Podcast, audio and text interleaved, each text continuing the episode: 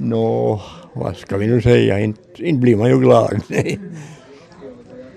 Den besvikelse, det är ju nog att, att de här systemen har blivit så här. Att, att man inte kan lita på någonting. Jag menar, jo, man man vågar ju inte planera någonting alls inte. Mm. Att, att det där, vad, vad det, det gäller ju allting. Att, att, både liksom, jag menar, man fyller bara en gång i livet sjuttio, så det är ju en, en stor grej att man missar sin egen sjuttioårsfest mm. på det viset. Fast vi nu firar den på ett annat vis än, mm.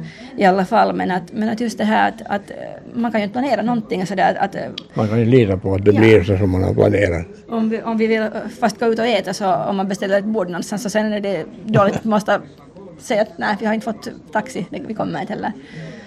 Att det, det är liksom nog att, att det blir en sån här liksom, lite hjälplös känsla, att vad ska man börja fundera om hela alltsammans systemen. Det som familjen Winberg nu ska göra är att kontakta Sjundeå kommun så att de får en så kallad bekant taxi. Grundtrygghetschef Katrin Vetterstrand berättar att de klienter som beviljats färdtjänst kan ansöka om rätt till bekant taxi. Det innebär att klienterna själva beställer taxi och de vet också vem de kan ringa till. Taxichauffören kan vara från vilken ort som helst och måste inte tillhöra Lähitaxi. Det ska Winberg satsa på nu. Och det har vi nog liksom i planerna, måste begära om läkarintyg här ännu att vi får det, men att det ska nog fixas helt så här. Och då kommer man att kunna kringgå det här. Ja, då har man en, en eller två också. Ja, man får ha liksom sådana som man, man det där kommer överens med att man kan ringa till. Jag menar, det kan ju inte alltid vara samma som har möjlighet att komma och köra. Men att om man har några sådana mm. som man vet att, att finns i närheten och som brukar kunna ställa upp. Så, så då men borde så... det vara ett mer fungerande system. Jag är inte ute efter att söka på det viset någon syndabock, utan det är just det där systemet vi skulle vilja komma åt. Att någonting måste hända. Att, att man ska inte behöva sitta liksom fängslad på det här viset. Att man inte... Jag menar, det är några gånger i år egentligen som, som pappa vill härifrån. Och, och det är oftast just några födelsedagar eller just någon jul eller någon annan helg. Alltid, har... alltid är det någonting, jo. Ja. Alltså det, annars bara att åka så, så är det i princip aldrig att, att det är just att man har något extra liksom då, plane, inplanerat då just när, när, det där, när han vill härifrån. Och, och då vill man ju att det ska fungera. Ja, absolut, ja. Att det känns hemskt tråkigt det där att det blir planerna går sen om inte. Ja. Lillemor Forsén är avdelningsskötare på hälsocentralens bäddavdelning i Sjundeå. Familjen Winberg har haft problem med färdtjänsterna både före och efter taxilagen. Men Forsén tycker att det fungerade bättre före den första juli i år. Mm, då funkar det bättre. Så att när man ringde efter taxi så fick man taxi? Ja, det är nog vår erfarenhet. Det är ju nog den att då fick vi ju nog taxi. Mm. Och så kom den nya taxilagen och...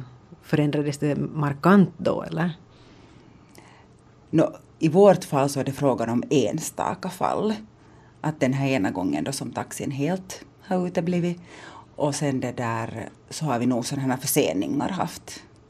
Att, men att, att skjutsarna har nog sen kommit fast de, fast de har kommit sent. Hur har de som bor här då reagerat på det här? No, det är ju jättetråkigt för dem. Och det är ju alltid vi personalen som mellanhand får, får stå och förklara liksom att det är ju kanske personalen mera som, som tar åt sig och förstås klienterna också. Mm. Kai Rautelin är vice vd och försäljningsdirektör på Lähitaxi. Han säger att problemen för Kai Ingmar Winbergs del beror på ett missöde från Lähitaxis sida. Ingen chaufför ville ta sig an uppdraget långt i förväg. Och då festdagen var ett faktum så fanns det ingen taxichaufför som kunde köra Winberg till hans kalas. Rautelin berättar att det just nu finns för få bilar som har rätt att köta färdtjänster, men situationen ska bli bättre. Det har varit problem även innan den nya taxilagen, säger han. Det sker, det är inte vanligt, men att ja, det sker. Det har skett tidigare också. Man måste kanske ändå komma ihåg att, att vi får... Kanske tidigare, vi talar nu liksom förra våren och liknande, så vi får några hundra klagomål per månad hit. Där vi inte har lyckats då få bilar, och vad heter det, det låter kanske mycket, men att, att sen när du tänker att, att per månad så kör ju våra bilar ungefär en, en lite över fyrahundratusen körningar, kör och över. Så, så i det sammanhanget så, så det är inte vanligt, men jo, det sker. Och, och det som är kanske beklagligt nog, måste man nog säga att, att det har skett en förändring efter sommaren, för att vårt jobb har blivit mycket svårare. Det, det, det har nog liksom, det har skett betydligt oftare nu. Och, och det är ju inte en önskvärd situation för vår del och, och speciellt för personal som då hamnar och jobbar liksom extra mycket. Att då när datorn sköter den här beställningen automatiskt så, så kommer vi ganska lätt undan. Men i sådana fall så till slut som sagt så ringer vi upp, vi ringer upp rakt till, till var och varannan bil och, och det är faktiskt relativt jobbigt.